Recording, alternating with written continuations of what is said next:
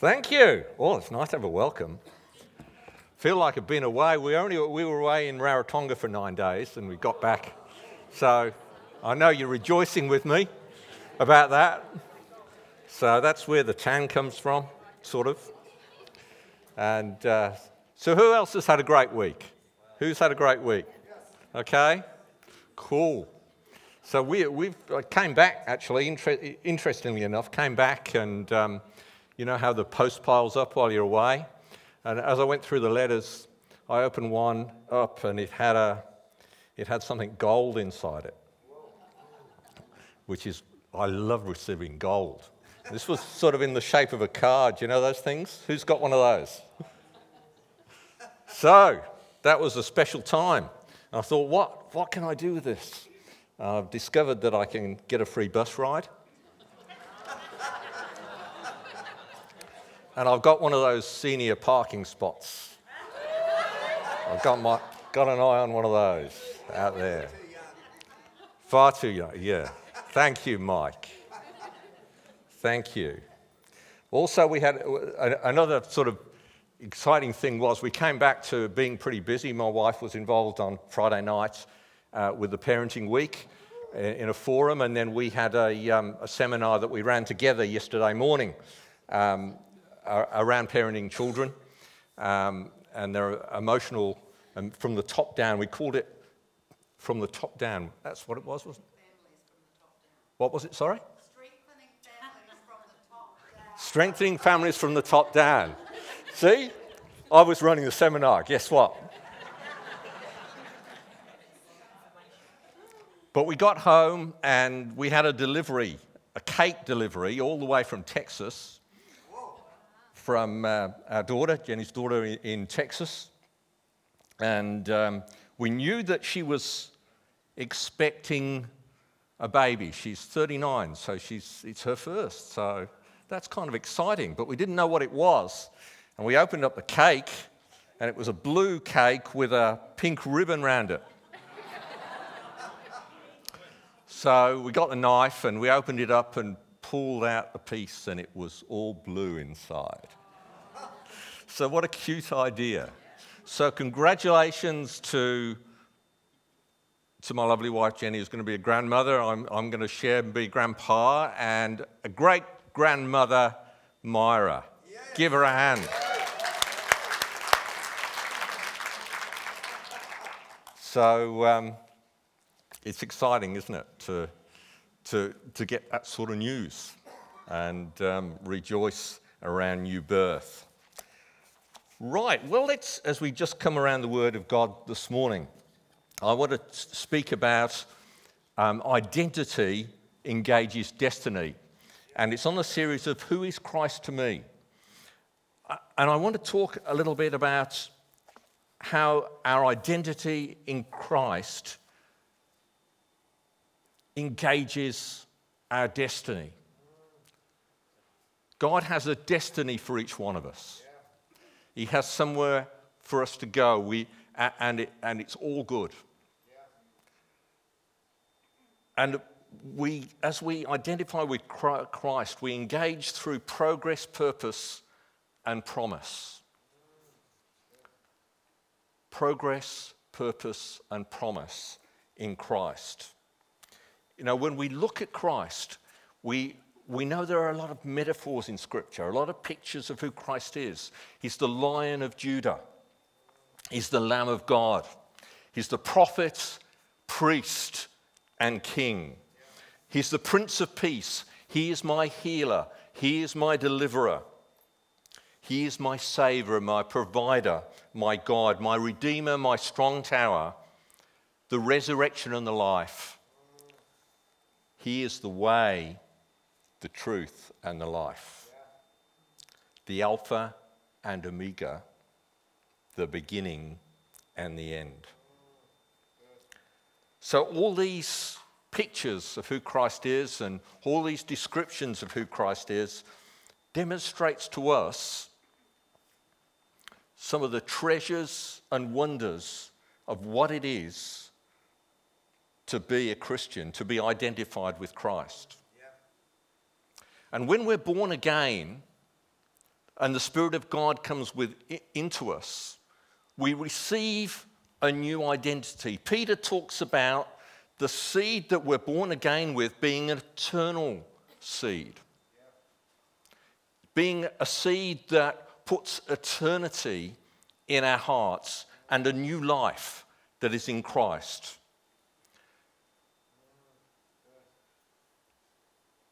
And I've, as I've shared before, my experience as a young pastor, as a, a young Christian and pastor and leader for many years, probably for 20 years of my life, I didn't fully understand this truth and how important it was to get that foundation right. I knew what it is to be saved, I knew what it was to be born again, I knew what it was to be filled with the Spirit. But who I was in Christ was, to some degree, hard work because I believed I was what I did. I, was, I believed it was what I, who I was was really probably the role that I fulfilled. And the performance, the, the sense of how good or how righteous I was. I didn't fully understand that Christ had done it all. And when he said on the cross, It is finished, it was finished. Jesus was all in all. He was the beginning and the end, and it was done. Finished on my behalf. As I said, often we identify and, and we look for perhaps even in in the church life, our identity is perhaps what we are, or the role we have, or the job we do, or how we serve. And all those things are good, but they're not who we are. Who we are is a new creature in Christ Jesus.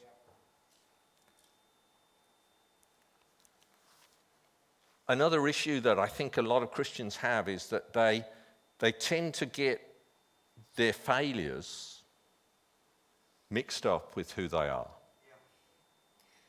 They may have struggles in certain areas and they identify, they put their identity into those things and say, I, I'm not good enough. I'm not righteous enough. I've got to pray harder. I've got to read more. I've got to serve more. And we, we have this sort of gospel which has been like almost behavioral modification, where this is what we do to be a good Christian. This is what we do to really be accepted by God. Because in the world that we live in, we live in a performance driven world. And we bring that world into our Christian life, where who we are is determined by our role and our behavior. So we try to be better and we try to be righteous. I remember going through as a young man, going through right through the Psalms, underlying or marking the word righteous and how the, all the promises to the righteous. I'm thinking, if I'm righteous enough, then I'll get all these promises. But I'd attach my performance to the reward when I'd already got the reward in Christ because He'd done it on my behalf. And the promises were yes and amen. And I would read that. I would read some of the, the, the, the letters of Paul and think, yeah, well, I don't really get it. And I'd sort of shift to the back end of the letter where it talks about what a Christian should do. I'd read about the theolo- theology that Paul would preach he'd talk about how we were no longer under the law, but under grace. Yet in my Christian life, I'd find myself living under law and performance and rules and regulations. And this is what a good Christian should do. And a good Christian should go to church three times a week. You know, in those days we did that. At least. Amen. I should read my Bible every morning. I should pray. I should fast at least once a month. And all these, all these good things became my righteousness. And I thought I was pleasing God by doing them. When in fact, they were a means to an end. Yeah, it's good to fast, it's good to pray, it's good to read your Bible. But I'm already righteous in Christ Jesus. He's done it all for me. It's a gift. And all of those things feed in and help us understand. But if we don't understand it in the first place and we think, yeah, well, the world's perception of being a Christian is so often all the values, the values of being, you know, Christian values. A lot of people feel they're kind of righteous because they've got Christian values, and maybe they don't go to church because, okay, I'm just good enough the way I am. And we need to understand that what Christ has done and our, our identity in Christ is so, so crucial. There's a little picture I've got here of a cart, the cart before the horse, which is kind of cute. But a lot of us as Christians, we we, we have this sort of thing where our behavior, what we do, and our Christian activity and our Christian disciplines, we think they make us righteous. And it's very much the cart before the horse. Whenever Paul, as Paul writes his letters to the Ephesians and the Colossians and the Corinthians, he always starts out telling them who they are in Christ, how they're righteous, how they're blessed, how they're highly favored, how they're saved by grace, and they're blameless in Christ. Do you feel blameless? Blameless in Christ, free from sin. Galatians 2:20 we read, I have been crucified with Christ, and I no longer live, but Christ lives in me.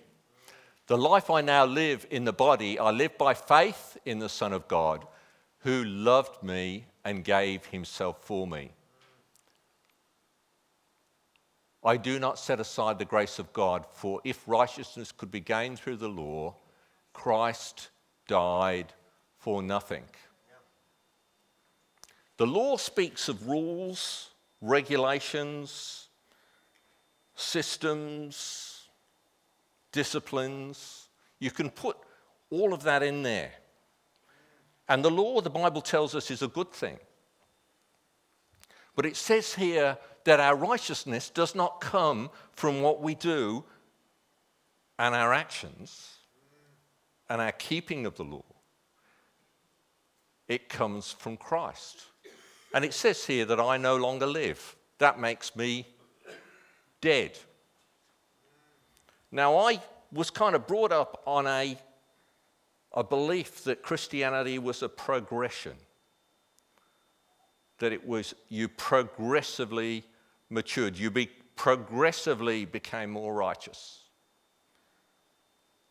Because we were looking on the outside and we were looking at maturity, maturity being a process. So, maturity, I guess, is a process. But what we've got to come to terms with is the fact that in Christ, it's all done and finished. And we are in that place. So we are positionally holy and righteous. But in reality, we feel we're not. But that's actually not what the Bible teaches. Paul teaches that we no longer live, but Christ lives in me that we're actually dead. And I was taught that we were kind of partially dead, just a little bit dead. You know, like Monty Python dead. You know that, you know that sort of Monty Python? I'm not quite dead, but I'm dead. I, and I always remember those two knights fighting, and he gets his arm chopped off, then he gets his other arm chopped off, then he gets his legs chopped off. But he's still there and he still wants to fight, even though he's got no arms and legs. He's just a little bit dead. And there's a, there's a lot of Christians like that, sort of just a little bit dead, not completely dead. But actually, in Christ, we're kind of mafia dead. We're dead, mafia type dead. Like horse's head in the bed dead, you know?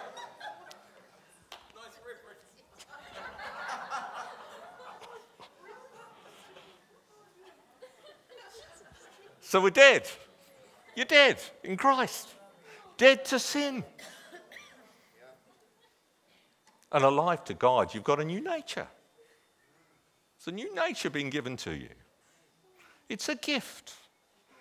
You can just sort of rest. I was sort of had my feet up in Rarotonga quite a lot. And I was thinking, this is kind of heaven on earth. It's lovely. And it's a little bit like that. If I could just, I don't want to make you green because that's a sin, you know. but uh, that sin's dead, by the way so you don't have to come under condemnation. There is no condemnation in Christ Jesus. But we can just rest in all that Jesus has done. We can rest in our Christianity. We can rest and enjoy what Jesus has done for us and the gift of righteousness that He's given us. Because it is a gift.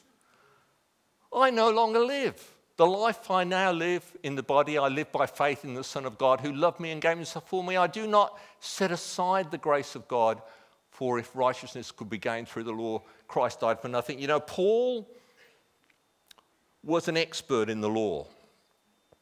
He says, I was faultless as far as the law is concerned. But he also says in Romans that he wouldn't have known what sin was if it wasn't for the law the law actually empowered sin. Because when you get told not to touch the wet paint, you kind of, I wonder whether it's still wet, you know? Is it still wet? Or the sign which says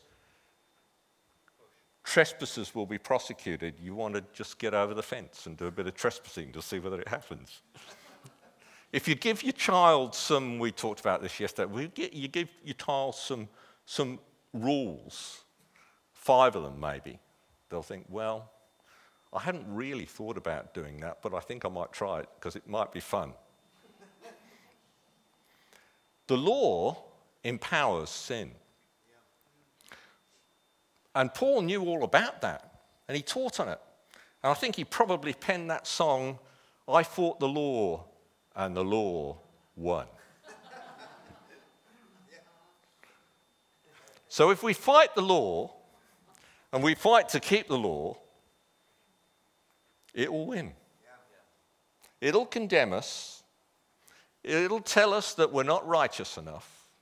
It'll tell us we're not quite up to the mark. Amen? When Jesus has given us the gift of righteousness and has fulfilled the law for us. Completely done with. So you can sit in that place. Well, what is this? What have I got to do? Is it that easy? So maybe I can just go and sin and have a great time. But I'm going to tell you that once you're born again and the Spirit of God is in you, if you try that, you are going to be the most miserable saint.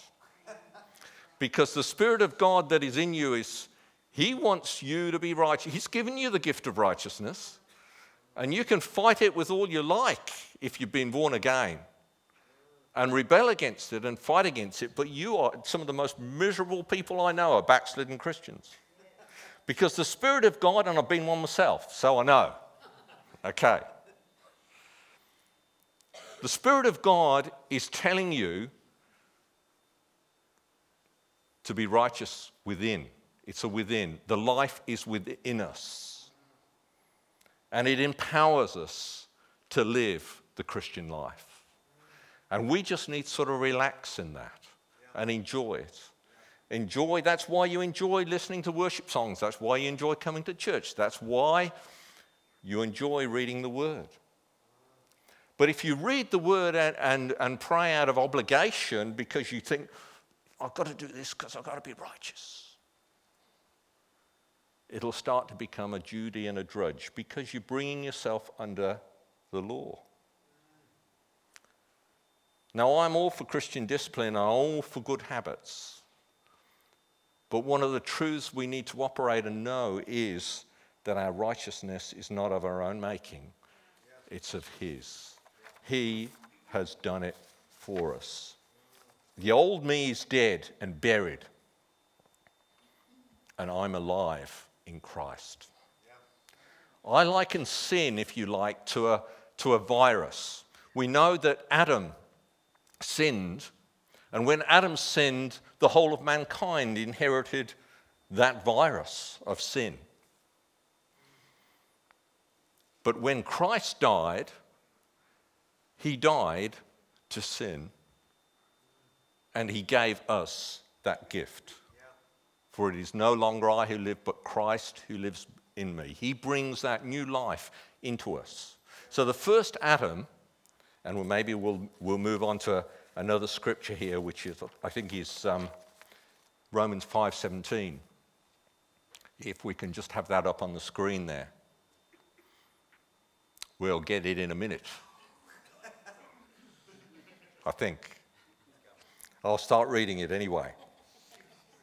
For if by the trespass of one man death reigned through the one man, how much more will those who receive God's abundant provision of grace and of the gift of righteousness reign in life through the one man, Jesus Christ. So there we have that sense of the gift of righteousness enables us to reign in life.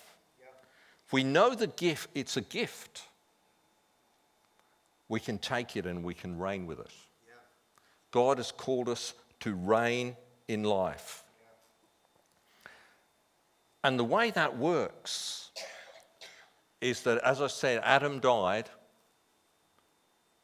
because of sin. That was a consequence of sin. And that's why man dies in the literal sense. But now we've been given the gift of righteousness and the born, born again of the Spirit of God in Christ that we might be resurrected and live eternally. And that is the gift. And we all can stand, if we've received Christ into our lives, we all stand in that gift.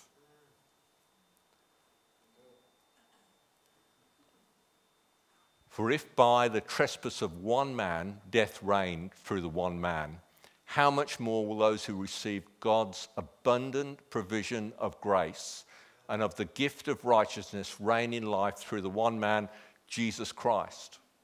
There's an abundant provision of grace for every situation, for every challenge, for every sin that you're struggling with.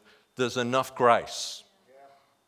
And sometimes we believe something else, and we operate on those beliefs that it's just too hard. But God has said He's given us abundant grace. There's an abundant provision of grace and the gift of righteousness, which enables us to reign in life. He wants us to reign in this life, and He also wants us to reign in the life to come. There's going to be a place of ruling and, reign, uh, and reigning with Christ. And I want to co- cover that in more detail next week. Where what, what, does, what does eternity look like? What does reigning in, reigning in the eternal kingdom, heaven if you like, or the kingdom that is to come on earth, what does that look like? And I want, to, I want to look at that and unpack that a little more next week because that's our destiny. But we actually live in our destiny now. Our destiny is the future, right? Amen? The def- destiny is our future. And we have a future in Christ. And our identity enables and empowers our destiny.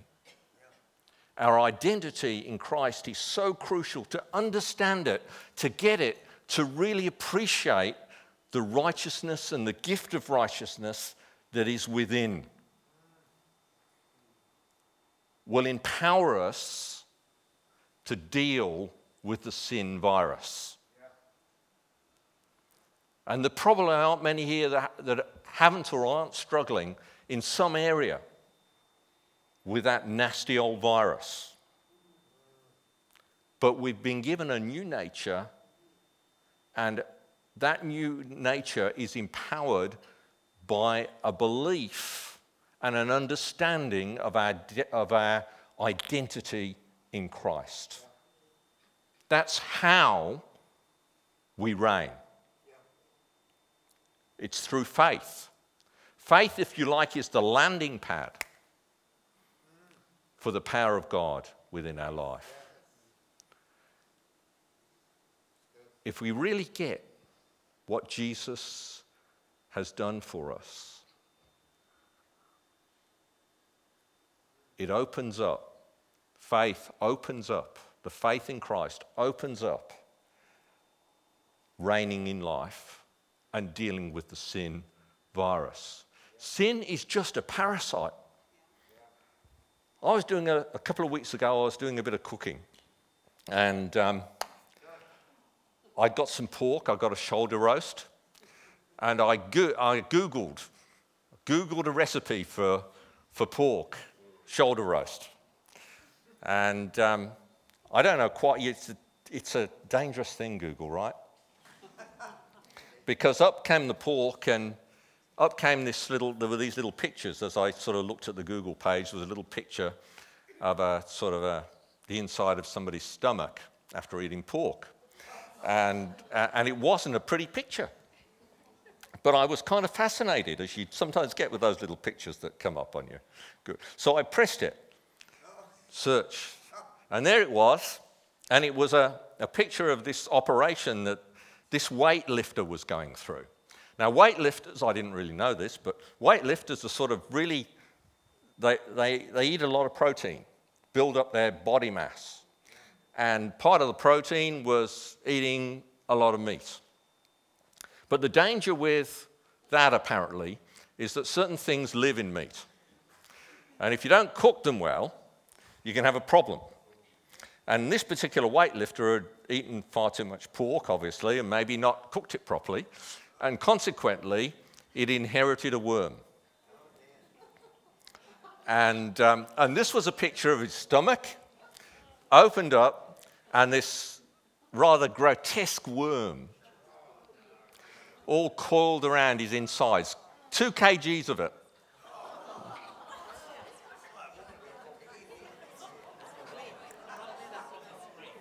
Lovely. If you remember nothing else from this morning, you'll remember the worm. Right. And sin's a wee bit like that. It can coil, it can get in us, it can sort of consume us, it can weigh us down. Hebrews 12 talks about laying aside the sin that so easily besets us. And that's just an illustration. It's not perfect, okay? So we won't get too bogged down in that. So but it's like that. A parasite doesn't belong, it's not who we are. It can be taken out. And Christ, with his gift of righteousness, wants to take that out by the life that he puts within us. It will deal with the sin if we just rest in him and say, Lord, deliver me. You have the power. You are all powerful.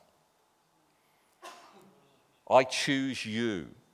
I choose, I might fight, you might fight this one day, you might take you, it might take you a few minutes just to resist, resist that lust thought or whatever.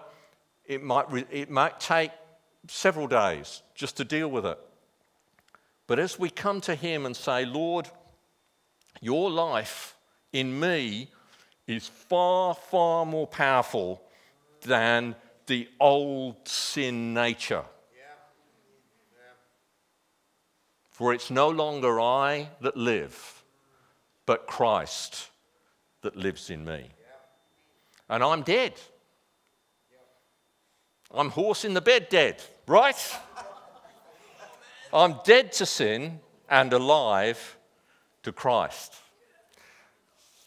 Colossians, I'll read, I'm going to read from um, the Passion Translation. Colossians 3 3 says, Your crucifixion with Christ has severed the tie to this life, and now your true life is hidden away in God as you live within the Anointed One.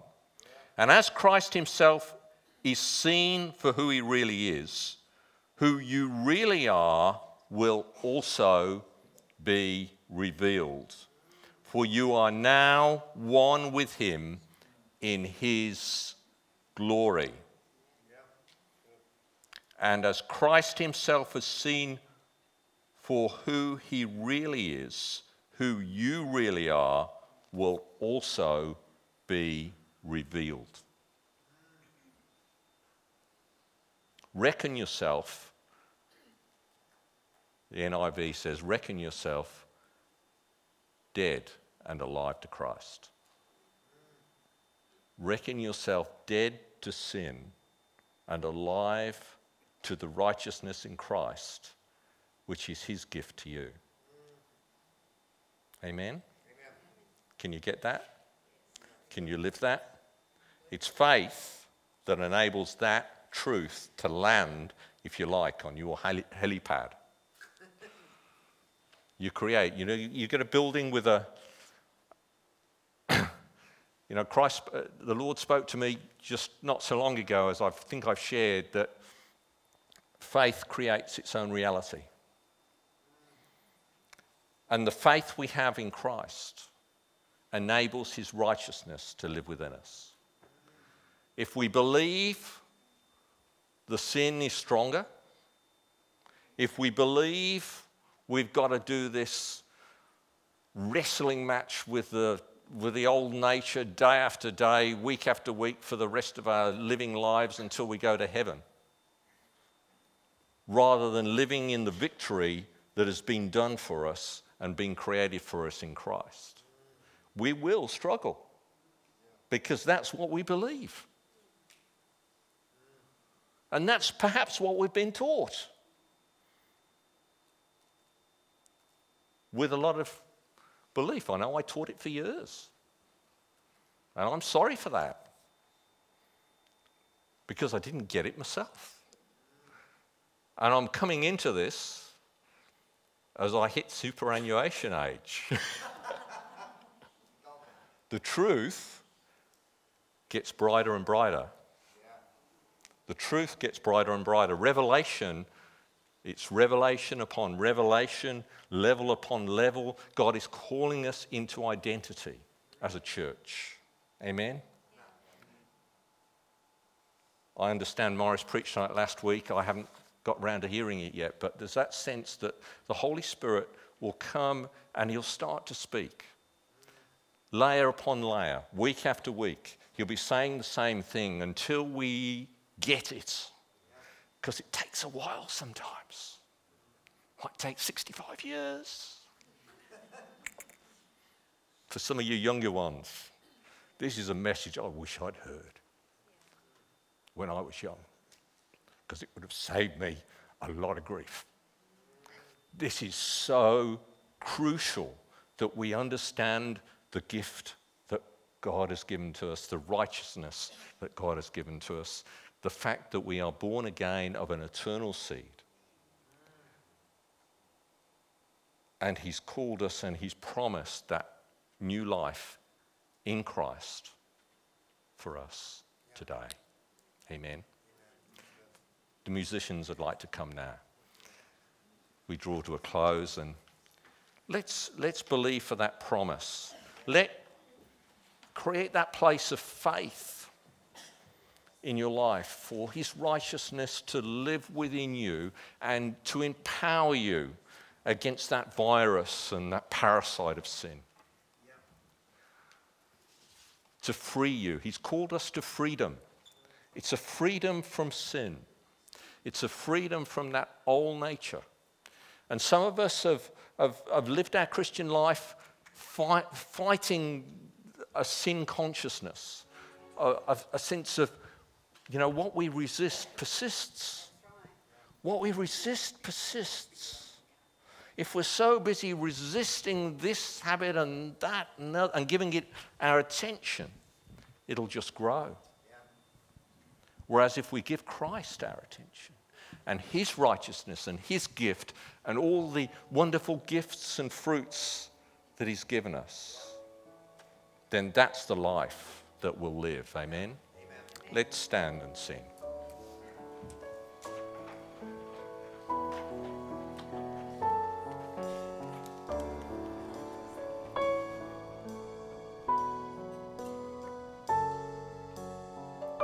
Let's just focus once more on the cross, on that perfect, completed work.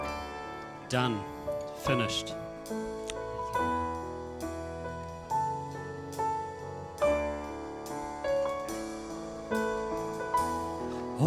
I have because of Jesus, all His promise won for me. When he paid the highest ransom once for always for my freedom